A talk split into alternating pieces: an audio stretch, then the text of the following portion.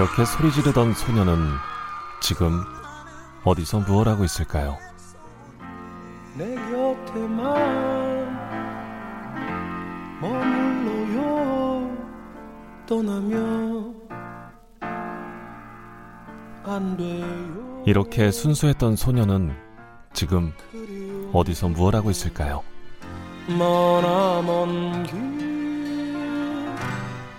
아주 오래전 우리도 사랑 때문에 설레고 마음 아파했었죠. 그때의 우리를 가끔 뒤돌아보고 싶습니다. 경제도 정치도 사랑보다 중요하진 않습니다. 소중한 것을 놓치지 않는 최경영의 경제쇼 플러스 이제 시작합니다. 찾고 싶은 네, 안녕하십니까. 진실탐사 엔터테이너 있는 대로 닦아 최경련입니다. 경제도 정치도 사랑보다 중요하지 않습니다. PD분이 아, 멘트를 너무 잘 쓰셨어요. 사랑보다 중요한 게 없죠. 관계가 제일 중요합니다. 사랑, 관계. 경제도 정치도 잘 풀어보면 국제 정치, 국제 경제가 다 결국은 서로에 관한 신뢰, 사랑, 소통, 그걸 통해서 해결할 수밖에 없을 것 같습니다. 인간이 하는 일이니까요. 주말에는 재미도, 지식도, 인기도, 웃음도 플러스 플러스 막막 막 플러스가 되는 최경령의 경제쇼 플러스 시작하겠습니다. 오늘 최경령의 경제쇼 플러스에서는 아주 묵직한 분이 옆에 와 계십니다. 홍성국 해안 리서치 대표 나오셨습니다. 안녕하세요. 안녕하세요. 예. 어떻게 노래 들으셨습니까? 어, 저 기도하는 할 때, 예. 아, 이게 저- 정말 오랜만에 들어본 것 같아요. 조용필의 네, 비련, 비련. 이문세의 소녀였는데요. 그 지난 목요일에 같이 방송을 하셨었잖아요. 네, 그렇습니다. 예. 그때 홍성국 대표를 잘 모르시는 분들이 있더라고요. 그래서 이분이 어느 정도의 레벨 분이 신지를 좀 말씀드려야 될 것 같은데 증권업계 인재사관학교라는 곳이 이제 과거에 대우증권이었는데요. 미래에셋 대우증권으로 나중에 바뀌었죠. 대우증권의 공채 직원으로 입사를 하셔가지고 미래에셋 대우증권 사장을 네. 하셨습니다. 그래서 증권사에 저희 프로그램에 센터장들 많이 나오시는데요. 대부분이 증권 사관학교인 이 대우증권에서 배우셨던 분들이 많고 그래서 홍성국 대표, 해안 리서치 대표의 제자들이고 직원 아이, 제자라뇨.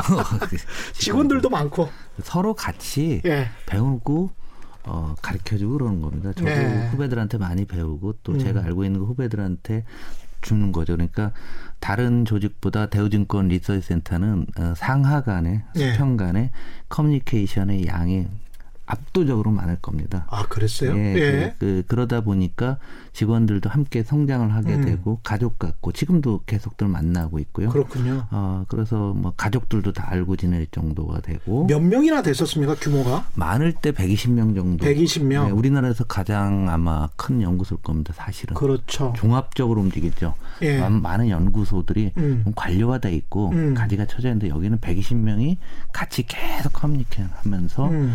한 몸처럼 움직이기 때문에 그 애널리스트만 120명. 아니 이제 이제 관리위원까지 합치고 관리위원까지? 어, 그러면 여기에서 뭐 그 직종 간에 약간 좀 그런 것도 있지 않습니까? 특히 이제 방송사도 언론사도 뭐 기자, PD, 아나운서 뭐 직종별 그 벽이 있는데 네. 그런 것을 사장으로서 네. 어떻게 또 소통이나 이런 부분을 해결하셨 던 어떤 기억 같은 것들, 그게 이제 일화 같은 것들? 우리나라에서 예. 가장 서구식 조직은 제가 보기에는 증권사 리서치 센터예요. 아 그렇습니까? 음, 거기 있는 직원들은 열심히 하고 음, 잘하는 직원들은 윗사람이 상을 주는데 음. 그 주는 상이 계약직을 주는 겁니다. 정규직이 아니라 애따 먹어라 계약직. 계약직인데 급여가 쭉 올라가죠. 아. 어, 그리고 어, 자기가 어떤 레포트를 쓰게 되고 자료를 쓰게 될 때딴 예.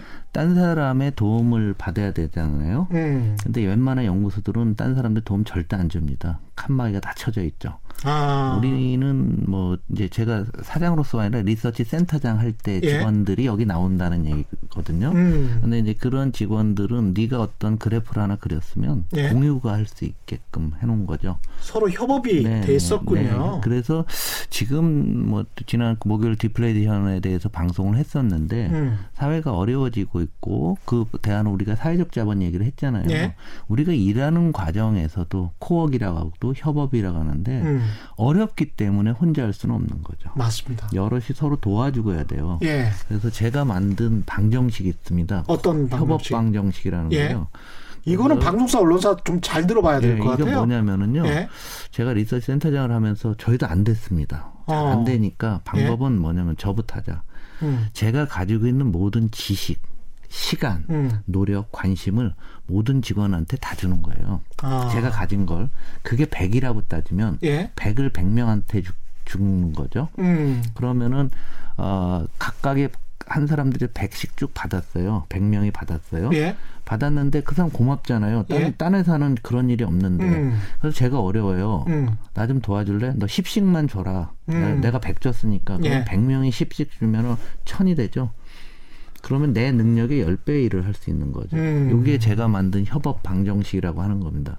야, 이게 네트워크 사회에 이미 최적화된 그렇죠. 거네요. 사실은 나눠야지 커진다고 하는데 예. 그걸 언제부터 하셨습니까? 그러면? 그냥 살면서 그냥 그냥 그냥 터지게 쭉. 되더라고요. 이렇게 막 주는 거예요. 나 아. 되게 피곤한데 오늘 누가 술 먹자고 하면 예. 그래 먹자 이러는 거고요. 예. 누가 뭐 다- 굉장히 어려운 것 같으면 음. 또 선배들 몇 명 중에서 음. 비슷한 어려운 점을 겪은 친구가 있으면 예. 같이 데리고 나가서 예. 얘기도 하고 또 예. 얘가 뭐 뭐에 대해서 레포트를 쓰는데 고민을 하고 있어 결론이 안 나면 예. 아내 생각에는 이러이러한 것 같은데 이거 한번 생각해봐라. 자 데이터는 내가 줄게 여기 있다 가져라. 어. 이렇게 하다 보면은 그 친구 입장에선 고맙잖아요. 그렇죠. 이렇게 사는 게 행복한 거다라는 생각들을 한 거죠. 야, 이 경쟁 사회에서 이게 사실은 조직 내부에서도 서로 간에 그 사다리를 올라가야 되기 때문에 그렇게 나눠주고 협업하기가 쉽지가 않은데 이게 4차 산업혁명에 가장 예. 필요한 게 사실은 협업이에요. 그런 이야기를 많이 들었습니다. 4차 예. 산업혁명의 특성이 하드웨어가 아니라 소프트웨어라고 제가 예. 지난 목요일 날 말씀을 예. 드렸는데요. 제가 한번 질문하는 거죠. AI 혹시 만져보셨어요? AI라는 걸 만져본 적은 없죠. 빅데이터 혹시 보신 적 있으세요? 만져본 적 있어요? 그거를 만져볼 수가 없죠. 블록체인은 어떻게 생겼어요? 그거 어떻게 생겼을까요? 크라우드는 뭐죠?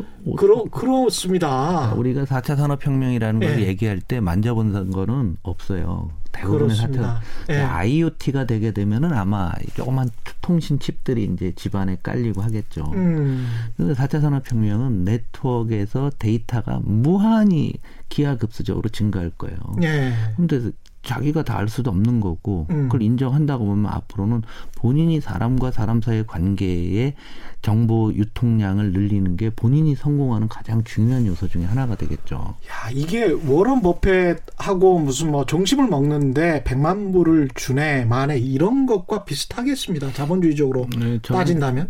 어, 저는 뭐 5만 원만 줘도 제가 밥 사드립니다.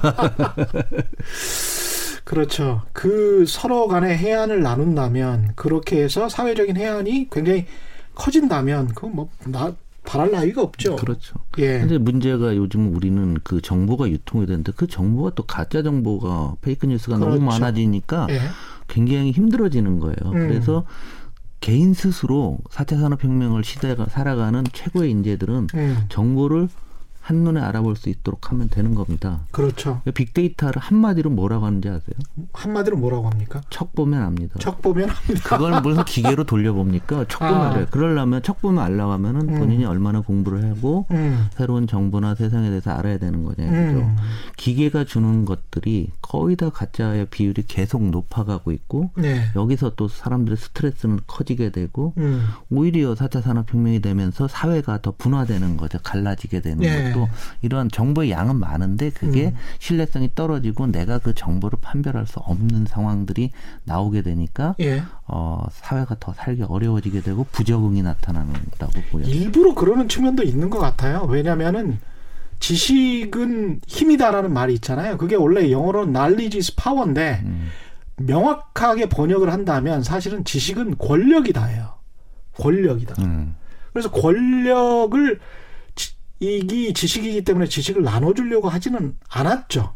중세 때부터 네, 왕정 네, 때부터 근대에 이르기까지 지식을 나눠주려고 하지 않고 정보를 일방적으로 독점해서 본인들이 필요한 정보만 슬쩍슬쩍 흘렸던 게 우리나라 뭐 전 세계 정치고 경제고 뭐 이랬었던 것 같은데 우리가 IMF에 당한 것도 사실은 그 권력이 없어서 그랬던 측면도 있지 않습니까? 네, 그렇습니다. 그래서 세계 경제에 다- 관한 지식이 없어서. 예. 지식도 없고 그런데요. 음. 또 하나 중요한 것 중에서 최근 상황이라든가 우리가 살아가면서 많은 음. 문제가 되는 것들 잘 보시면 이것도 4차 산업혁명과 관련이 되는데요. 예. 우리 기- 사거리에 보면 이렇게 써 있죠. 비석이 하나 있습니다. 대부분의 사거리에 예. 바르게 살자. 그걸 그걸 이제 어깨 어깨에 새긴 분도 계시고 여러, 여러 유형이 있는데 예.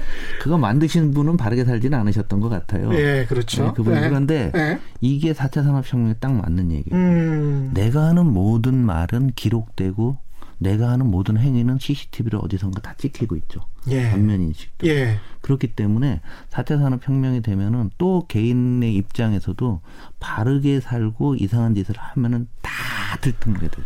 그러네요. 예, 그, 그래, 어. 그래서, 어, 이런 어떤 거대한 변화들을 음. 우리가 함께 좀 생각을 한번 해본다고 하게 되면은 음. 결국 다시 과거 아주 오랜 시대, 음. 원시 시대 뭐 거짓말하고 살았겠어요? 맞습니다. 편하고 서로 도와줘야지만 자기가 예. 사냥할 수 있고 뭐 음. 이런 어떤 원초적인 거로 다시 돌아갈 수밖에 없는 뭐 그런 생각이 듭니다 요즘. 맞습니다. 생각해 보니까 그 구글의 창업자들이 하려고 했던 것도 민주주의 함양을 위해서 이 사람들이 뭘 하려고 했냐면 저는 이제 탐사 보도를 오랫동안 했으니까 전 세계 특히 이제 미국이나 유럽에 있는 사람 정치인들의 모든 언행을 다 기록해서 DB화 시키는 거예요. 음. 데이터베이스화 시켜가지고 어떤 말을 또 하잖아요. 그러면 과거의 말과 배치되는지 지금 말이 거짓말인지 아니면 얼마나 배치되고 왜 배치될 만 한 건지를 자동적으로 물어볼 수 있게 이걸 먼저 그 데이터베이스화 음. 하려고 했던 게 이제 구글의 프로젝트 중에 하나가 있었는데 그거 계속 하고 있는지는 모르겠습니다만은 그렇습니다. 바르게 살아야 되겠습니다. 네. 예, 바르게 살지 않으면 이게 다 기록이 되는 거기 때문에 특히 언론 요즘 좀 문제가 논란이 많았었는데 다 이게 우리가 했던 말들은 다 기록이 되는 거라서 심지어는 이제 우리가 했던 취재 행위까지 기록이 되고 그것까지 투명하게 요구 가 되는 근데 사회니까. 이제 리더 계층만 그런 게 아니고요. 예. 개인도 똑같아졌다라는 음. 얘기죠. 그러니까 우리 사회가 어려워지고 소통이 안 되는 게 내가 예. 하는 말이 누군가 듣고 있고 내가 하는 행위를 누군가가 다 기록하고 있다고 생각 들으면은 예. 굉장히 주저하게 되죠. 예. 그러니까 사회가 다이나믹하게 되려면 그걸 딛고서 음. 바르게 정말 액티브하게 살으면 되는데 음. 어, 누군가 보고 있어 내가 하는 거 다 기록돼 예. 아무것도 안 하는 사회 이게 굉장히 위험한 사회입니다. 그러네요. 예. 본격적인 주제에 들어가기 앞서서 문자 들어온 것들 좀 소개를 해드리고 질문을 좀 받겠습니다. 도수연님, 우리나라는 중소기업이 너무 작다고 하셨는데, 지난 목요일 방송 듣고 이제 말씀하시는 것 같아요. 대기업은 크기만 하고 자발적으로 대기업이 중소기업을 키우거나 상생할 것 같이 보이지는 않습니다.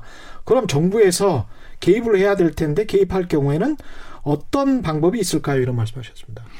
음, 정부가 음. 이 자영업자를 키운다고 하는데요. 우리는 중소기업 얘기만 나오면은 콧잔등이 시큰해지죠. 예. 얼마나 힘들고 어렵니까 이런 생각을 하고 있지만 음, 중소기업 중에서도 앞쪽에 있는 잘 되는 데들은 음. 그런 대로 대기업과의 어떤 연관 관계 그리고 그 그렇죠. 오너들이 대부분 그 대기업 출신들이에요. 예. 그 거대한 틀을 갖고 음, 있습니다. 음, 그런데 이런 기업들이 이미 세계 1위가 된 거예요. 음, 우리 현, 이- 현실적으로 한번 생각을 해보면 예. 그렇다고 해서 이러한 기업들에 대해서 더 많은 규제를 대고 음, 세금을 올려갖고서 그럼 이걸 규제할 거냐? 음. 저는 그건 아니라고 보고요. 예. 디플레이션 시대고 어, 제가 주장하는 수축 사회에서는 그래도 파이를 키워야 되는데 그래도 파이를 키워야 예, 된다. 방법은 그 대기업들이 이제는 아, 세계 최고가 돼 2등은 안 돼요. 음. 거의 1등이 모든 것을 먹는 시대가 됐기 때문에 예. 최고가 되기 위해서 우리가 지원을 해줘야 되는데 예. 여기서 시대적인 어떤 큰 전환점이 발생했습니다. 음.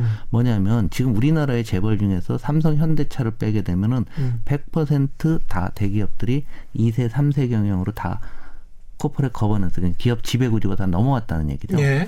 다 넘어왔기 때문에 음. 더 이상 이 문제는 그게 안 되는 거예요. 예. 더 이론할 게 없어요. 예. 그래서 이제 삼성도 대충 끝나가는 건데 현대차는 이제 시작하려고 하는 거고요. 음. 그렇죠. 예. 그렇게 되다 보면 그 나머지 회사들의 입장에서는 이제 음. 그분들이 제대로 경영하고 음. 어, 열심히 할 수 있게끔 그리고 음. 세계 1위가 될 수 있게끔 사회도 도와줘야 되고 음. 그 오너도 노력을 해야 돼요. 음. 지금까지는 계속 상속 증여 문제 갖고서 끌어왔는데 예. 이 문제가 남았으니까 음. 그래서 이 대기업들이 어찌됐건 그냥 어, 저는 어찌 법적 문제는 끝난 거잖아요. 음. 그러니까 세계 1등이 될 수 있도록 서로 위해서 사회적으로 좀 도와줘야 되고 예. 중소기업은 정부가 많이 개입을 해야죠. 음. 음, 제 개입을 많이 해야 되는데 우리나라 예. 중소기업이 대단히 취약하다라는 말씀하셨는데 음.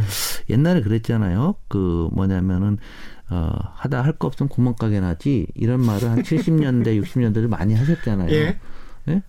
창업이 쉬운 쉬우니까 우리나라 자영업이 많아진 거거든요. 어. 중소기업도 마찬가지예요. 음. 대기업 다니다가 이렇게 보니까 내가 이거 납품하면 뭐 좀 되겠나. 어, 저 아이템 괜찮아. 별, 뭐. 별 생각 없이 하나씩 끌고 나왔던 경우들이 상당히 많이 있거든요. 그렇습니다. 예. 그런 기업들이 지속 가능할 수 있도록 음. 어, 여러 지- 지원이 필요한데요. 음. 음, 제가 하나 말씀드리고 싶은 거는 어, 이런 거예요. 어, 사람이 없다라는 거죠. 일단은 내가 뭘 할래도 사람이 네, 없다. 그 중소기업에서 사람 키우면 바로 납품하는 대기업체에서 다 채간다는 거죠. 음. 근데 중소기업 들어오는 친구들의 가장 큰 소망은 내가, 대기업으로. 내가 여기서 열심히 일해서 납품처인 대기업의 눈, 눈에 띄어서 대기업에 이동하는 거라는 얘기죠. 아. 그러니까 우리나라 입장에서도 중소기업의 기본적인 인력 문제 음. 그리고 가장 중요한 기술 개발 쪽인데요. 예. 어, 우리나라 교육에서 대학에서요. 음. 이공대 비율이 너무 낮아졌어요. 음. 이공대가 40% 정도밖에 안 됩니다. 예. 그러니까 이 인력 공급도 안 되는데 안 되는 이러한 인원들이 다 대기업만 가고 음. 그러니까 중소기업에 인력이 없는 거죠. 예. 음, 그래서 특히 기술 개발 쪽, 생산 쪽의 인력이 거의 없다라는 거예요. 음. 그래서 저는 이런 중소기업 문제들을 기본적으로 교육부터 뜯어고치면서 예. 뭐 산학협동 하자고 한 50년 들어본 것 같아요, 제가. 음. 제 초등학교 다닐 때부터 예. 산학협동 얘기했는데 음. 하나도 안 됐거든요. 지금부터 해야 돼요. 왜냐하면 아. 학생 수가 줄어서 또 지방대는 지금 문 닫을 위기에 가 있잖아요. 그렇죠. 예. 그러면 거기랑 그 근처에 있는 중소기업이랑 해서 음. 그 중소기업에 필요한 학생들 음. 지원해주고 예. 학비 세금으로 내주던지 음. 또그 회사에 의무적으로 한 10년 다니게 하면 되는 거죠. 아. 그래서 학비 제로로 하고 그럼 지방대도 살고 이 사람도 살고 이렇게 우리가 근본적인 치유가 돼야 되는 거지. 그런 아이디어도 있을 수 있겠습니다. 예. 네, 그- 아. 그러니까 뭐 사람은 없고 없고 육성도 안 하고 지금도 맨날 그렇다고 해서 돈 주고 뭐 누구 채용하면은 교육비 그러면서 지역 주고 경제도 살 수가 있잖아요. 네, 그거는 당장의 달콤한 과자죠. 음. 비슷하게 계속 먹는다고 그 사람이 성장할 수 있나요? 음. 본질적인 부분에 있어서 지금 어떤 정부도 손을 못 대고 있어요. 음. 근데 저는 요즘 와서 이 교육이 가장 큰 문제다. 음. 예체능이 무려 12%입니다. 우리나라 대학 벌써. 입학 정원에. 어. 그래서 한류가 나왔지만 예. 그 세계 최고가 된 사람은 오케이 잘했어. 예. 더 밀어줘야 돼요. 예. 거기 못 간 사람이 더 많잖아요. 그러네요. 그런 사람들 갈 데가 없는 거잖아요. 음. 옛날에 골프의 박세리 때문에 골프 배운 사람이 수, 수천 명, 수만 명이 됐지만 음. 세계적 수준에 온 사람이 몇 명이나 됩니까? 그렇죠. 한 100, 100 여 명 성공하고 나머지는 뭐냐 이죠. 갈 길이 없는 거예요. 그러니까 음. 우리가 교육 같은 우리 사회의 기본적인 살아가는 방식을 예. 바꾸지 않고서는 중소기업도 역시 살아나기는 어렵다 음. 생각합니다. 한 질문만 했을 뿐인데 20분이 갔습니다. 큰일 났네. 이게 좀뭐 질문도 많고 좀 그게 줄여- 뭐냐면 좀- 예. 저는 예. 세상의 일은 모두가 다 연결돼 있다고 봐요. 그렇죠. 하나의 어떤 음. 사건이 나타나면은 음. 모든 것이 다 연결되어 있기 맞습니다. 때문에 예. 이걸 분해해서 설명하게 되면은 음. 본질에 못 간다는 얘기죠. 예, 맞습니다. 그 이거는 아주 구체적인 질문인 것 같은데요. 임재양님 같은 경우에 삼기 신도시 한다고 하면서 40조의 토지 보상금은 어디로 갈까요? 금리도 낮고 결국 부동산으로 갈 테죠. 이런 말씀하셨고요. 3377님은 우리나라가 경제 위기가 오면 환율이 급등하는 경향이 있는데 결국은 인플레이션으로 가는 것은 아닌지 정말 궁금합니다. 지난 목요일 날에 에, 저물가 디플레이션 이야기 했었는데요. 관련해서 좀 말씀해 주십시오. 어, 저 토지보상금 음. 갖고서는 우리가 항상 예. 저 때문에 저 돈이 붕붕 떠다니면 그렇죠. 투기한다 뭐 예, 그렇죠. 말이 많았는데 예. 아, 일정 부분은 가겠는데 예. 그게 폭넓게 가는 게 아니라 음. 아마도 우리가 가장 하기 싫은 얘기지만 예. 서울 음. 중심지로밖에는 가진 않을 것 같고 음. 나머지 돈은 뭐 투자할 때 그렇게 많지는 않을 것 같습니다. 예. 아 그리고 그 지금 저 환율 부분요. 예. 어 잠깐만 예. 질문이 뭐였죠? 다시 한번 환율이 어 환율이 경제- 급등, 아, 네, 경제 그렇죠. 위기가 오면 환율이 급등하는 아, 경향이 있다. 이번엔 괜찮은 예. 게요. 예. 어제 환율이 급등할 것 같지는 않은데요. 예. 왜 그러냐면 한국만 그런 게 아니라니까요. 예. 환율은 상대 가치입니다. 음. 어, 딴 나라도 상당히 어려운 예. 상태고요. 예. 어, 또 하나는 환율은 예. 중국과 관련이 됩니다. 음. 한국 경제의 중국 경제 의존도가 너무 심각하기 때문에 그렇죠. 한국의 환율이 최근에 1,200원을 넘은 거는 음. 위안화가 7위안 넘었기 때문이 가장 큰 이유예요. 예. 그렇게 위안화랑 동조가 되고 예, 있더라고요. 그래서 예. 해외 발로 놓고 보게 되면은 음. 중국 경제가 결정적으로 만약에 무너지게 되면은 음. 말씀하신 대로 인플레가 일시적으로 올 수 있습니다. 음. 그래서 금리가 올라갈 수도 있고요. 예. 그런데 그 부분은 지금 단계에서는 아직 예측 단계는 아닙니다. 그건 뭐 우리가 어떻게 컨트롤할 수 있는 그렇죠. 게 아니에요. 중국 네. 경제가 무너져 버리면 그렇게 되면 우리나라 가계 부채 문제도 동시에 터질 겁니다. 중국 문제가 터지면 그렇겠죠. 왜 세계적으로 금리가 올라갈 테니까요. 어쩔 왜? 수 없이 어쩔 수 없이 금리가 올라가게 되면은 우리나라 가계 부채가 많으니까 음. 올라가는 거죠. 그래서 우리 사실은 우리 가계 부채 문제나 환율 문제나 이런 게 사실은 중국과 상관관계가 제일 높습니다. 어, 이거 굉장히 핵심적인 부분을 지적하신 것 같습니다. 중국이 망하면 우리나라 또 망하는 길로 가는 거잖아요. 그러니까 결국은. 뭐 망한다기는 뭐 그렇고 굉장히 어려워진다. 굉장히 어려워지는. 네, 네. 예. 미국보다도 중국 굉장히 좀 관심을 갖고 지켜봐야 될 것 같고요. 이 잠깐 쉬기 전에 마지막으로 인재 대 인재라는 책을 과거에 또 내신 적이 네, 네. 있더라고요. 거기에서 미래형 인재가 되기 위해서 관철 경류 이게 무슨 말입니까? 아, 예. 한자로인데요. 예. 관이 볼관자예요. 예. 미래를 이 앞으로의 인재는 음. 세상이 바뀌었으니까 예. 과거에는 앞에 볼 게 아니라 이제 옛날부터 있었던 지식을 많이 얻는 게 음. 어, 성공하는 어떤 지름길이었죠. 과거에 있던 지식은. 예. 이제 그거는 다 어디 있냐면 과거의 지식은 음. 인터넷 안에 다 있습니다. 그렇죠. 배울 필요 없어요. 네. 그 얘기는 얼- 대충 큰 골격만 알고 계시고요. 음. 미래를 보기 위한 노력. 그래서 볼 관자를 쓴 거고요. 예. 철은 삶의 철학.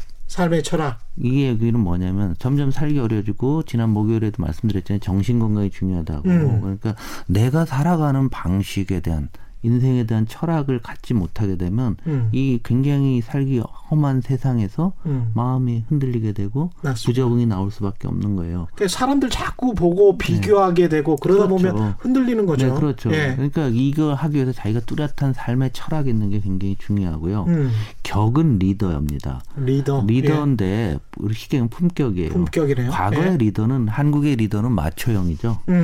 음, 공통 따라와 뭐 이런. 그러고 예. 그리고 말술, 예. 어? 인간관계가 뭐 예. 어마어마하고 예. 다 필요 없어졌잖아요. 음, 밑에 사람이 그럼 윗 사람을 쳐다봤을 때, 음. 어, 저 사람은 격이 틀려. 품격 있어. 음. 나랑은 격이 틀려. 그럼 자발적으로 따라오는 겁니다. 아. 그러니까 리더십이 강요에 의한 하향식이 아니라 음. 어, 상향식으로 밑에 예. 있는 사람이 어, 저 사람은 격이 딸려나 저 사람하고 좀 친하고 싶어. 음. 예를 들면 요즘 이런 거 보면은 이제 이건 좀 적절한 비유는 아닌데 예. 과거에 무슨 연예인이나 예. 뭐 스포츠 스타들에 대해서 음. 팬들이 좋아하는 강도가 과거보다 훨씬 강합니다. 그런가요? 야, 예. 우리 오늘 비련이라는 노래가 나왔잖아요. 그 당시 조용필, 조용필 나왔을 때 악 하던 예. 그분들이 예. 그분들이 조용필을 좋아했던 강도랑 음. 지금의 팬들이 그 자기 좋아하는 스포츠 스타가 됐건 음, 음. 어 아니면 셀리브리티 예. 연예인을 좋아하는 강도 훨씬 강해집니다. 음, 그, 그, 아, 그 자발적으로 아, 생각해. 보니까 네. BTS 열풍이랄지 뭐 이런 것들. 예. 그러니까 이게 격이 다르는 거예요. 음. BTS 같은 경우가 왜 떴냐면은 음. BTS 노래 가사가 격이 틀려요. 다른 아이돌하고. 굉장히 철학이 있죠. 네. 예. 그러니까 다른 나라 부모들 어 격이 틀리네. 음. 이거 하면 사람들이 그냥 따라오는 거예요. 아. 그렇기 때문에 우리가 한번 생각을 해보면 자기가 리더다. 리더다라면 격이 틀려야 돼요. 저 아무리 조그만 조직에서도 음. 이래야지만 미래의 인재가 성공할 수 있고요. 예. 그러다 보게 되면 류라는 게 나오는데 류는 음. 흐를 류자고 이런 거 있잖아요. 누구 누구 누구 류 음악도 누구 누구 예. 풍뭐 예. 있잖아요. 자신만의 어떤 풍을 만들어낸다. 그러니까 이 저도 그러려고 노력을 하는 거예요. 그러니까 격이 달라야 그런 류가 나오겠습니다. 그렇죠. 그렇게 됐을 예. 때 우리가 생각을 해보면 음. 어, 세상에 나온 이유를 찾게 되는 거죠. 음. 예를 들면은 광화문에 보면은 이 특정 상호를 대도 모르겠는데 예. 서순금류라는 복집이 있어요. 아, 예. 서순금이 그 복 요리를 하는 복탕을 만드는 할머니 성함이에요. 아. 나는 내 방식대로 끓인다. 싫으면 오고 좋으면 말고. 어. 또 맛있어요. 제가 단골입니다. 어, 예. 단골인데 류자를 쓴다라는 것은 나만의 독특한 거죠. 이게 음. 개성도 있고 예. 개성 있으면서 어떤 경지에 올랐다는 거거든요. 음. 그러니까 우리가 가만히 생각하면 좋아하는 사람이 그런 사람이에요. 맞습니다. 요 지금 관철 경류를 다르게 표현하면 이런 겁니다. 음. 저기 학교 다닐 때 음.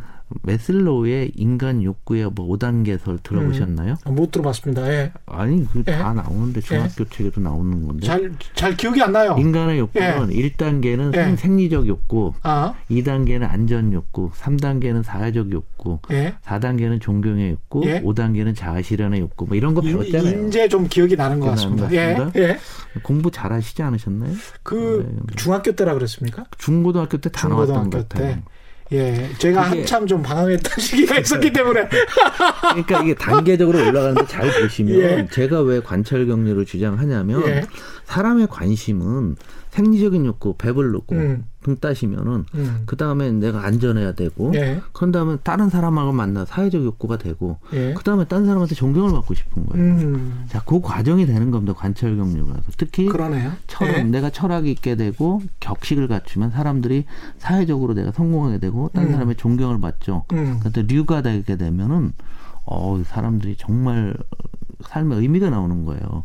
역으로 지금 우리는 뭐 모든 중국 요리의 4대 문파 뭐 뭐 이런 이런. 이 정도. 예, 예. 예. 지금 커피집도 그러잖아요. 예. 커피 바리스타 뭐 뭐라고 얘기하고 예. 유명한 데들 가 보면은 어마어마하게 존경받고 그렇죠. 있어요. 예. 그런데 우리 사회에서 왜 제가 관찰 경류라고 하냐면 사람은 공부하고 돈이 생기고 나이가 들어갈수록 욕구가 생리적 욕구, 안전 욕구, 사회적 욕구 위로 가야 되는데 음. 한국은 사회적 욕구로 가다가 다시 백하고 있는 거예요. 아. 백하다 보니까 전부 먹방만 하잖아요. 그렇죠. 생리적 욕구와 관련된 게 모든 방송의 주제가 되잖아요. 너무 일차원적인 예, 것만. 예. 그러다 예. 보니까 역으로 리더는 그런 사람이 아니면 좋겠다라는 반대 감정이 나오는 거죠. 음. 반대 감정이 나오니까 내가 저 사람을 리더로 생각하면은 음. 광적으로 따라다니는 그런 상황도 오고 음. 역으로 잘 되기 위해서 우리의 리더들이 음. 격과 류까지 갖추게 되고 음. 우리가 사회와의 관계를 더 생각한다면 아무리 살기 어려도 우리 따뜻한 사회가 된다라고 말씀드립니다. 음. 근데 정치 지도자들이나 경제 지도자들이 지도자라고 부르기도 힘든 분들도 굉장히 많은 것 같아서요. 저는 예. 이제 지도자라는 용어는 음, 음. 이 전체주의 국가 쓰는 거고요. 음. 그냥 정치인이에요. 정치인. 네, 음. 지금 가장 좋은 거는 지도자가 되면 좋겠으나 음. 그러기는 상당히 어려운 거죠. 음. 우리도 그런데 정치인한테 그런 것을 기대하는 시대는 아니에요. 네. 우리 국민 소득이 3만 3천 불이나 되고 그렇죠. 세계 10위 네. 경제 대국에서 어느 나라 지도자라고 안 하거든요. 음. 미국 대통령 지도자라고 합니까?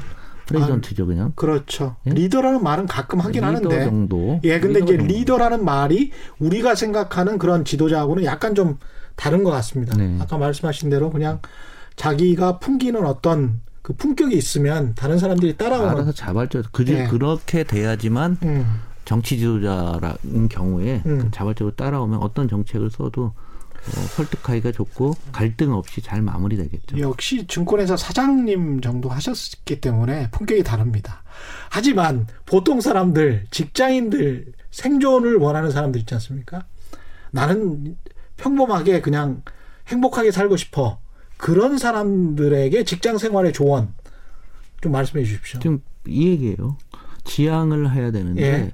본인이 삶의 철학도 있어야 돼. 본인이 예.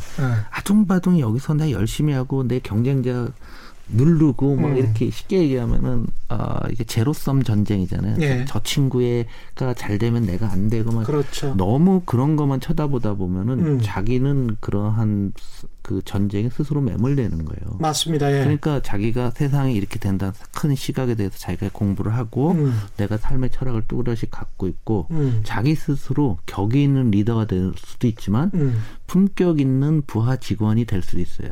딴 말로 아. good follower가 되는 거죠. good leader 전에 멋진 말씀입니다. 예. 먼저 따라주는 거죠. 예. 그래서 우리 우리 회사 우리 부서가 이렇게 간다. 음, 우리 부서가 이렇게 가니까 음.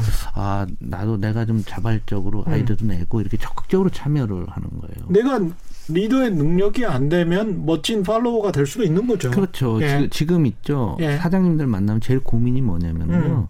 뭐 저성장 뭐 이런 게 아니에요. 음. 우리 조직이 무너지고 있다라는 거예요. 다 마찬가지군요. 네. 어디나. 네. 잠깐 여기서 쉬고 예, 내수 경기에 관해서 이야기하겠습니다.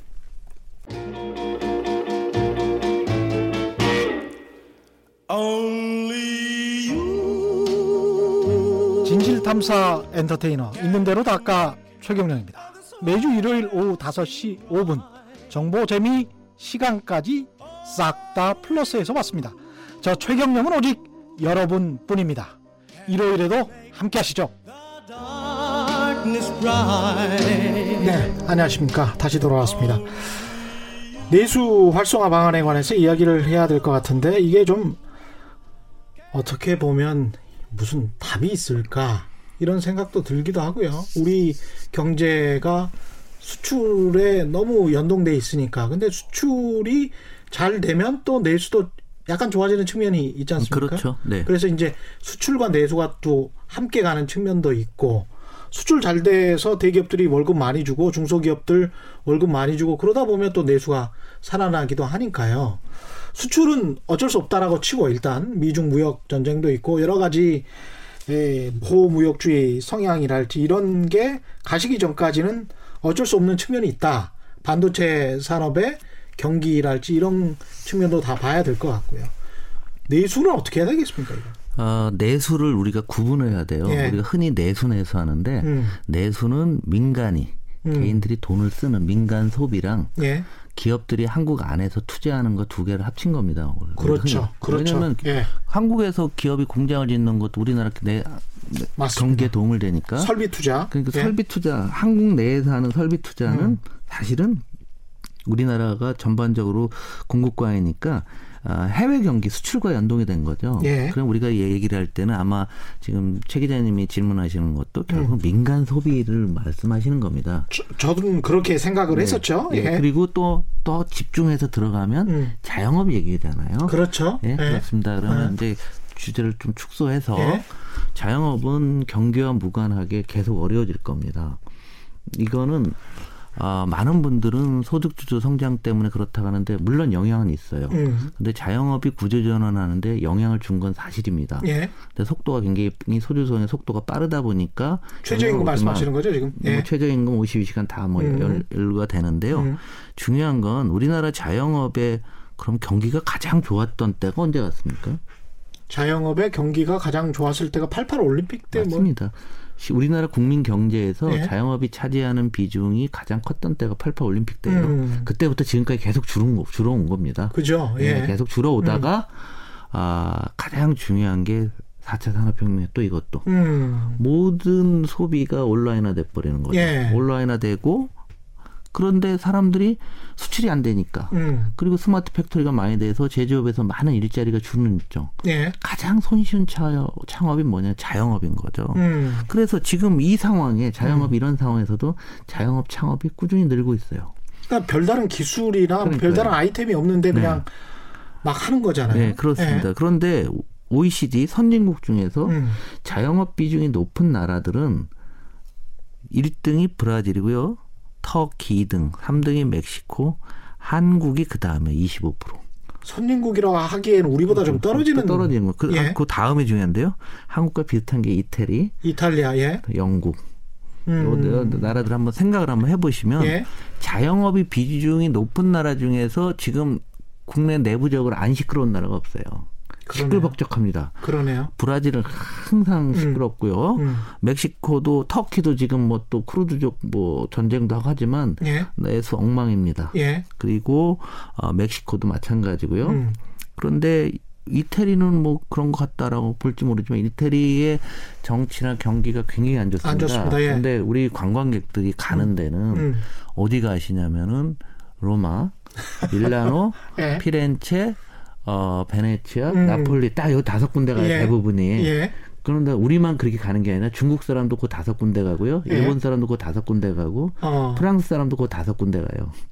그렇구나. 그럼 딴 데 가보셨어요? 그럼 나폴리 아래로 가보셨냐 이게 예. 거의 음. 없잖아요. 음. 그러니까 이태리도 전 다섯 군데 다 못 가봐서 뭐 할 말이 별로 없어서 패키 지 여행 가면 다섯 예. 군데 다 아, 갑니다. 그래요? 예. 패키지라도 언제 한번 꼭 가봐야 되겠습니다. 네, 그런데 예. 예. 어, 이 굉장히 어렵고요. 음. 영국은 보시다시피 지금 브렉시트 때문에 네, 또 트럼프 대통령보다 더한 예. 존슨이라는 분이 나오셔갖고 그렇죠. 그 얘기는 예. 영국에서 내수가 내수 자영업이 어마어마하게 지금 무너지고 있습니다.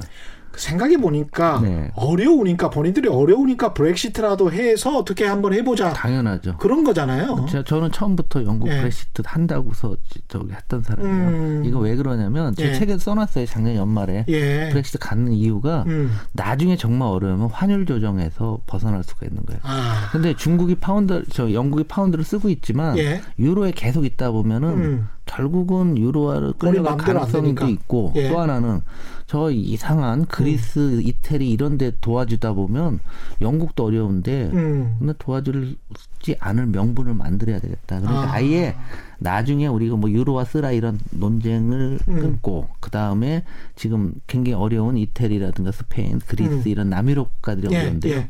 걔네들 도와준 나 도와주기 싫어. 음. 그러기 위해서는 브렉시트 하는 게 맞을 거라고 저는 봤거든요. 음. 그러니까 이런 나라도 마찬가지. 그런데 문제는 뭐냐? 우리가 전체 그 저기 자영업자가 25%예요. 예. 미국에. 예. 이게 30에서 줄은 겁니다.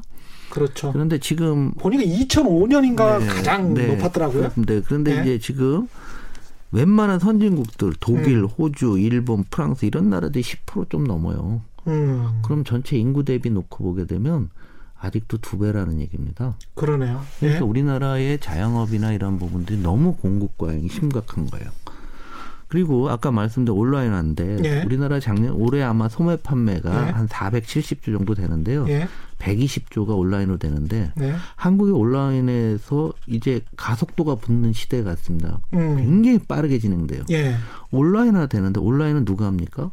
대기업이 다 하잖아요. 큰 데들이. 예. 그렇지 않나요? 쇼핑몰 같은 것들이. 그렇죠. 그리고 이게 또- 손정이한테 투자 받아가지고 막 하고 네, 그러니까 네, 뭐 많이 한, 예. 하지 않습니까? 몇 조씩 투자를 받으니까. 근데 예. 한국에서는 가장 늦게 시작해 요즘 먹는 거예요. 음. 왜냐면 먹는 거는 안전이 중요하니까 온라인으로 잘 안 하다가 예. 요즘 뭐 날개도 진시 팔렸죠. 음. 거기다 고령화가 되면은 음. 내수가 또 줍니다. 아. 소비를 적게 하시잖아요. 우리 예. 부모님들 보시면은 생활비 굉장히 적게 쓰십니다. 어느 나라나 마찬가지고요. 그렇죠. 예. 그리고 어, 이 자영업이 거의 다 부채 위에 있어요. 음. 가게를 하나 내면서 예. 빚을 내서 하거든요. 예. 자영업 부채가 상당히 큽니다. 예. 그러니까 자영업 문제가 있고 음. 지난 목요일에도 말씀드렸지만 가계 부채가 많으니까 예. 사람들이 돈 쓸 돈을 이자로 다 내고 있는 거죠. 음. 제가 한 오- 올해도 한 4, 50조 낼 거라고 하지 않았습니까?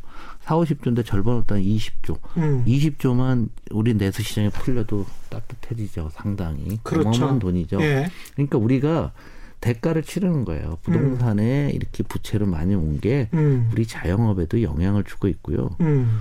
어, 그리고 또 굉장히 중요한 것 중에 하나가 이제 소비 패턴의 변화도 굉장히 중요합니다. 소비 패턴의 네. 변화. 지금까지 말씀을 좀 요약을 해보자면, 그러니까 기본적으로 공급 과잉이다. 자영업자 숫자가 너무 많다. 네. 줄었음에도 불구하고 네. 계속 제가 알고 있는 통계로도 2005년 이후로도 네. 조금 조금씩 줄고는 있는데 그럼에도 불구하고 여전히 한 400만 명대 후반 정도로 알고 있거든요. 그래서 400한 70만 명 정도로 알고 있는데 그렇게 줄었음에도 불구하고 공급이 여전히 과잉이다. 그리고 온라인 쇼핑이 올해 한 120조 정 네, 된다고 하더라고요. 소매 판매만. 소매 판매만. 네, 그러니까 총 소비가 700조 그렇죠. 정도 되는데 그 중에 470조는 물건을 사고 파는 거예요. 음. 나머지 식당도 있고 뭐 예. 하는 건데 일단 소매 판매만 놓고 보게 되면은 470조 중에서 120조인데 빠른 속도로 증가가 되고 있다라는 얘기죠. 그렇죠. 야, 이게 그 2001년도인가 보니까 3조 3천억이었더라고요. 음. 3조 3천억에서 지금 이 120조. 120조 원이에요. 이게 근데 성장률이 문제는 줄까요? 더 늘지 않겠습니까? 더 늘죠. 계속 늘죠. 그러면 자영업자 입장에서는 일단 가게 하시는 분들 예. 이 입장에서는 음. 어 기본적으로 거래 자체가 오프라인으로 안 되게 되는 거잖아요. 음. 잠식이 되는 거 아니에요. 예. 제- 제로섬이니까. 예. 제로섬이다 보니까 그런 형상이 나타나는 거죠. 음. 그럼 뭘 그걸 어떻게 할 거냐 이게요. 그러니까 이 부분에서 자영업에 음. 그러니까 체계적으로 살기 어렵고 예. 또 중요한 게 이제 임대료나 이런 것들이 많이 올라갔고 사회가 양극화되니까 그렇죠. 자영업 성공하시는 분들은 강남에서 식당 하나 내려면 10억, 20억씩 들어요. 최소한도. 맞습니다. 자영업이 자영업이 아닙니다. 그리고 사실. 그렇죠. 자영업이 이제 기업화되잖아요. 예. 한 사람이 막 10개씩 하고 그러잖아요. 예. 이런 사람하고 음. 개인 사업자 음. 아마 이 방송을 청취하고 계신 개인 사업자 이- 붙어서 되겠습니까? 그러니까 재료비가 또 다를 수가 있잖아요. 네. 한꺼번에 대량 구매하는 사람하고 그냥 뭐 파 한 단 구매하는 사람하고는 다를 수가 있죠. 그렇죠. 예. 그리고 이제 기본적으로 이제 생계형 자영업자죠. 음. 생계형 자영업자들이 장사가 잘 되는 지역에 갈 수가 없어요. 음. 퇴직금 타서 가게 열었는데 강남서 할 수 있어요? 마용성이라는 데 가서 할 수 있습니까? 음. 홍대 입구 가서 할 수 없잖아요. 임대료 비싸고 예. 어, 초기 투자 비용이 되니까. 예. 근데 사람은 거기 몰리거든요. 음. 그러니까 이- 이런 소비 패턴의 차이가 굉장히 큰 거고요. 예. 예를 들면 뭐 소비 패턴의 변화 중에서 제- 그 최근에 가장 많이 새로 생긴 가게가 뭐냐면 음. 스포츠 시설 운영업이에요. 스포츠 시설 운영업 그러니까 사람들이 3만 헬, 불, 헬스장 같은 네, 거. 그런 예. 거죠. 예. 3만 불 이게 이제 지난 4년간 통계인데 음. 4년간 통계인데 우리가 소주성에서 52시간 한 지는 얼마 안 됐잖아요. 예. 그 이전부터 음. 사람들이 소득이 늘으니까 음. 이미 헬스클럽을 많이 다니고 있었던 거죠. 음. 지난 4년간에 걸쳐서 그 사업 가게가 두 배로 늘었어요. 그러니까 술집 가는 사람들이 오히려 적어지는 거. 그렇죠. 아, 식당 잘안 네, 되고. 그리고 뭐 펜, 뭐죠 펜션 같은 것도 굉장히 많이 늘어서 놀러 다니는 사람이 많다고. 예. 그래서 오히려 지금 공급광이 됐죠. 음. 그리고 뭐 예를 들면은 아 지금 애완견 산업 음. 이런 가게들 굉장히 많이 늘고 있죠. 예. 52시간 오니까 더 늘어요. 요즘은 피트니스 가는 사람들이 더 많아지니까 음. 이런 쪽으로 사람들이 돈을 쓰는 거예요. 근데 게다가 이게 또 트렌드라는 게 계속 또 변화하지 않습니까? 네. 몇 년에 한 번씩. 그러면 그 업종에 계셨던 분들이 다른 업종으로 쉽게 바꾸지도 못한단 그렇죠. 말이죠. 그럼 과잉 공급되면 또 그 업종에서 살아남기가 힘들어지고. 네, 반, 반면에 예. 근데 그럼 많이 사라진 게 뭐냐면 음. 구내 식당, 이 담배 가게, 간이 주점, 예식장, 식료품 가게, 문구점, 호프집, 결혼 상담소 이런 게 많이 줄었대요. 통계를 보니까 아, A식장 진짜 별로 없는 것 같다. 아유, 결혼하는 사람 자체가 줄으니까 당연히 아. 어떤 사람이 그러잖아요. 예식장이 성장 산업이냐, 장례식장이 성장 산업이냐. 아, 퀴즈 뭐, 뭐 같습니까? 장례식장이 성장 산업인가요? 둘 다 사양 산업입니다. 둘 다 사양 산업입니까? 장례식장은 아무나 할 수 있어 갖고요. 이미 공급광이 됐습니다. 아무나 할 수. 있잖아요. 지방 예. 가보세요. 그냥 음. 멀찍한데 서울이나 버글버글 하지만 예, 예. 대학병원이나 예. 지방 가보면 널널합니다. 음. 그래서 그것도 사양 산업이 아니에요. 공급광입니다. 음. 그런데 우리가 생각하면 우리가 살아가는 방식이 바뀌는 거예요. 예. 1만 불 시대에 우리가 소비하던 이러이러한 거에서 3만 3천 불이 되니까 나한테 가장 중요한 건 뭐예요? 음. 건강이잖아요. 예. 그러니까 건강 보조식품도 고- 좋은 걸 먹는데 음. 이걸 인터넷으로 사서 먹고 아, 어, 운동하는 데 가서 거기서 돈을 쓰게 되고 음, 그죠? 예, 내 정신 건강을 위해서 우리 애완견 키우는데 돈을 아낌없이 쓰게 되고 음. 그래서 목요일날 얘기했잖아요. 음. 6조라고 우리나라 시장이 계속 늘 빠르게 증가하고 있는 근데 거죠. 이 트렌드 건강을 중시하는 이런 이런 트렌드는 한동안 계속 또 가겠죠. 한동안이 아니라 계속 가는 거죠. 음. 사- 사람의 입장에서 그런데 우리가 한번 음. 지나는 생각을 한번 해보죠. 예, 한 30년 전에 예. 최 기자님 집 옆에 예. 꼭 있던 가게가 있는데 지금 전혀 볼 수 없는 가게가 있어요. 그게 뭘까요? 아 비디오 대여점 그런 네. 거다. 비디오 대여점, 예, 다방, 다방. 버스 예. 종점에 항상 종점 다방이 있었죠. 예. 네? 많은 사연들이 있었는데 지금 다방이 어디 있어요? 전방에 가도요. 다 커피 전문점이 있습니다. 맞습니다. 그죠? 예, 예, 우리 한번 잘 생각을 한번 음. 해보시면 지금 노래방도 줄고 있는 건 아시죠? 예. 코인 노래방으로 네. 계속 대체되고 있더라고요. 네, 코인 노래방은 대체 되지만 절대적으로 줄어요. 음, 어, 나이 들으니까 노래하기가 어려운 거죠. 음. 여러 가지가 뭐 있지만. 예, 그러니까 우리가 비디오 가게 사라지는 거를 그게 무슨 뭐 누가 잘못하고 누가 뭘 한 게 아니잖아요. 그렇죠. 세상의 역사가 바뀌는 거죠. 음, 자 그러면 동네에서 햄버거 가게를 한번 놓고 보게 되면 예.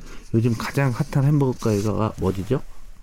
햄버거 햄버거 그 뭐 이 업체명을 말해도 됩니까? 아니 그거는 제가 보라고 하는데 아니 저 저는 이게 네. 가끔 헷갈려요. 이게 그 하이가 미국에서 온 어? 네, 미국에서 온 버거. 예. 그거 오픈식 하는 날 뭐 10시간을 기다렸다가 예, 예, 예. 그랬죠. 예. 또, 또 커피집도 그런 집이 하나 있어요. 그 그렇죠, 미국에서 그렇죠. 들어와서 예. 10시간 기다려서 처음 사 먹어. 그럼 사람들이 무슨 생각을 하냐면 어. 우리가 항상 가성비라는 얘기를 많이 하죠. 음. 가격 대비 성능. 근데 제가 먹어 보니까 너무 작아요. 너무 작고 음. 그거 하나 먹어가지고 그 한 9천 원 하던데 이것저것 먹으니까 저뭐 넣으니까 아우 그거 갖고는 안 되겠던데 나는. 아니, 그런데 예. 지금 소비 패턴이 어떻게 바뀌고 있냐면 예. 우리 젊은 친구들은 음. 내가 햄버거 하나를 먹어도 음. 그 햄버거에는 친환경적인 제품을 넣고 음. 나름대로 의미를 부여했잖아요. 예. 그러니까 지금 말씀대로 대로 최 기자님만 해도 올드에서 가성비를 따지는 거예요. 가격 대비 9천 원인데 작다. 근데 요즘 젊은 사람들은 예. 예. 그, 그, 불, 아, 저, 그 커피집이나 예. 이 햄버거가 다 나름 의미가 있어요. 그 원재료를 아주 친환경적으로 하고 임금 착취도 안 하고 음. 뭐 나름 의미를 줘요. 그러니까 음. 가성비를 따지는 게 아니라 가심비를 따지죠. 마음의 시- 마음에. 좀. 근데 그리고- 마케팅을 네. 그렇게 하는 측면도 있는 것 네, 같은데요. 네. 꼭 그럴 것 같지는 않은데 그리고 사실. 또 중요한 게 뭐냐면 예. 그런데 이왕인데 왜 이렇게 인기를 끄냐 이게요. 어. 그러니까 내가 이 햄버거 하나 먹고 커피 하나 먹는데 음. 세계적으로 굉장히 핫 이슈가 되는 회사가 한국에 여는 거를 내가 제일 먼저 해보고 싶다. 음. 이런 니즈들이 있는 겁니다. 예. 그러니까 소비 패턴들이 마저 바뀌는 거죠. 음. 그럼 예- 예를 들면 이런 거예요. 이건 얘기해도 되는 회사입니다. 맥도날드라고 미국의 예. 큰 회사죠. 누구나 다 아는. 근데 예. 맥도날드 잘 안 되는 거죠. 여러 가지 미국의 내수에서 그런 회사들이 또 네, 잘 미국. 미국의 어 미국 사람의 7%가 음. 맥도날드에서 알바 경험이 있습니다. 어마어마한 회사인 거예요. 미국인의 그렇죠. 입장에서. 예. 근데 거기 일하던 사람이 얼마나 많았겠어요. 음. 그런데 추억이네 일종의. 그런데 이제 키오스크라고 이렇게 카드 끼고 이렇게 주문하잖아요. 그렇죠. 그거로 다 바뀌고 있는 거죠. 그러면 미국인의 입장에서는 맥도날드조차도 나의 사 먹는 것도 중요하지만 음. 거기서 전체 인구의 7%가 알바를 하는 회사가 음. 이제는 알바생이 막 주는 거죠. 그러네. 이런 어떤 거대한 변화 속에 있는 거예요. 그러니까 음. 이걸 단순히 그냥 인건비 올라서 뭐가 안 돼서 이렇게 생각하시면 안 된다는 음. 얘기예요.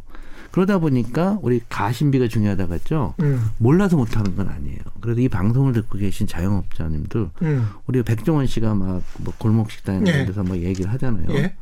그런데 그거를 여러분 듣고 몰라서 못하는 건 아니에요. 레시피는 이제 온라인에 다 있습니다. 다 있어요. 예. 그죠?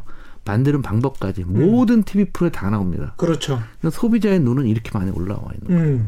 음. 그런데 그냥 평범하게 김밥하고 평범하게 국수 가게하고 음. 평범하게 뭐 하고서는 이제는 살아날 수 없다. 우리 소비자가 달라졌다는 거. 그 이것도 왜 가서. 사 먹을 필요가 없는 거지. 이- 소비자 입장에선. 이것도 인정을 해야 된다는 거죠. 여기다 HMR이라고 있죠. 예.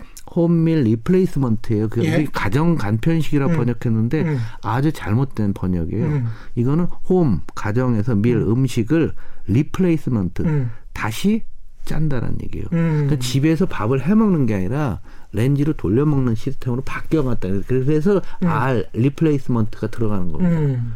지금 유리 시장에 이것도 6조라고 하는데 예. 말은 실제는 훨씬 클 것 같아요. 없는 상품이 없죠.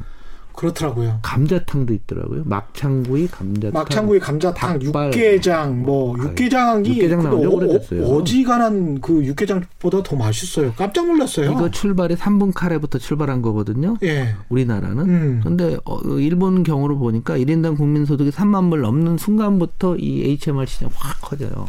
똑같이 따라가고 있구만. 근데 이제 우리 어르신들이 음. 이제 더 고령화되고 자식과 같이 못 살면 아마 집에서 식사를 하시기 만들어 먹기 어려우실 수도 있는 거예요. 예. 그럼 HMR은 다 누가요? 대기업에서.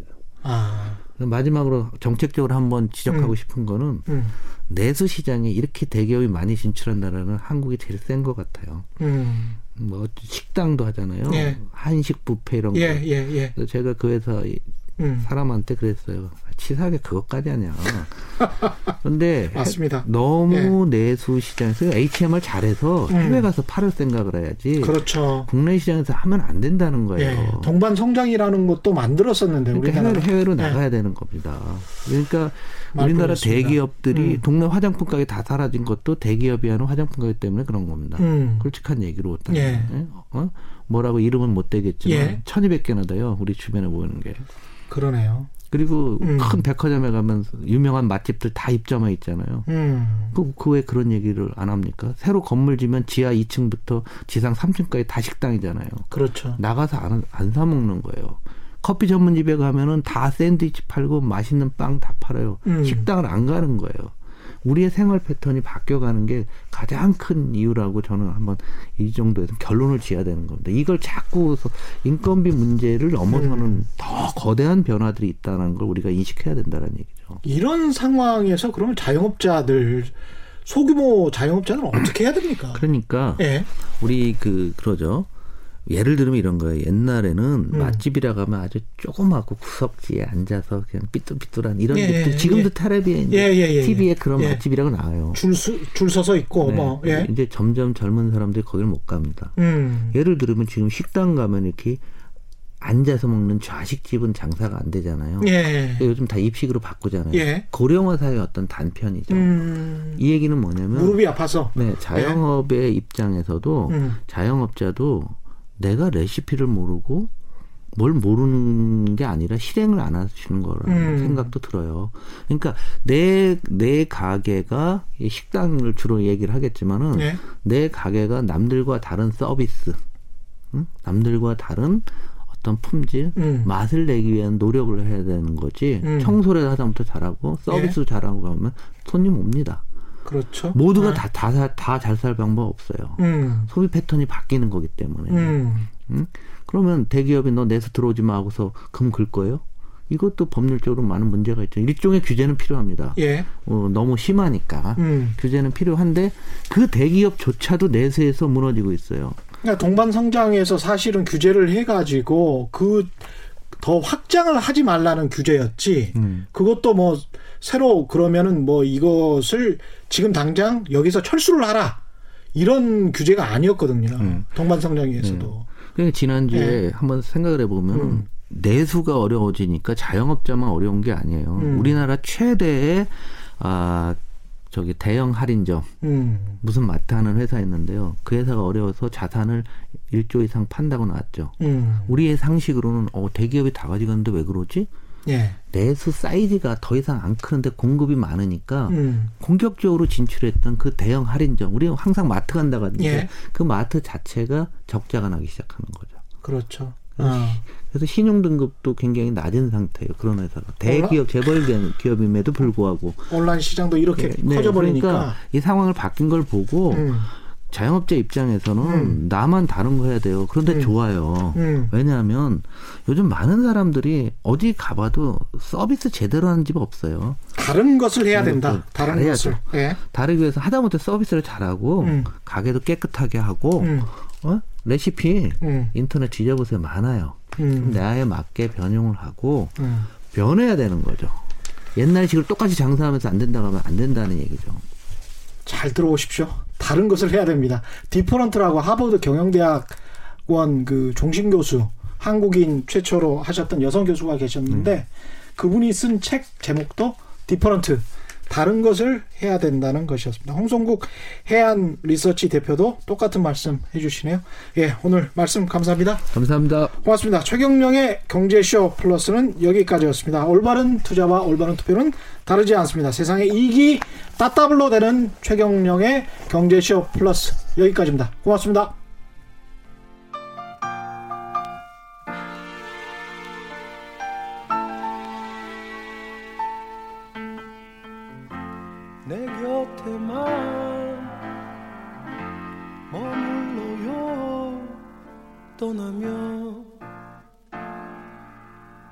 안 돼요. 그리움 두고 머나먼 길 그대 무지개를 찾아올 순 없어요. 노을 진 창가에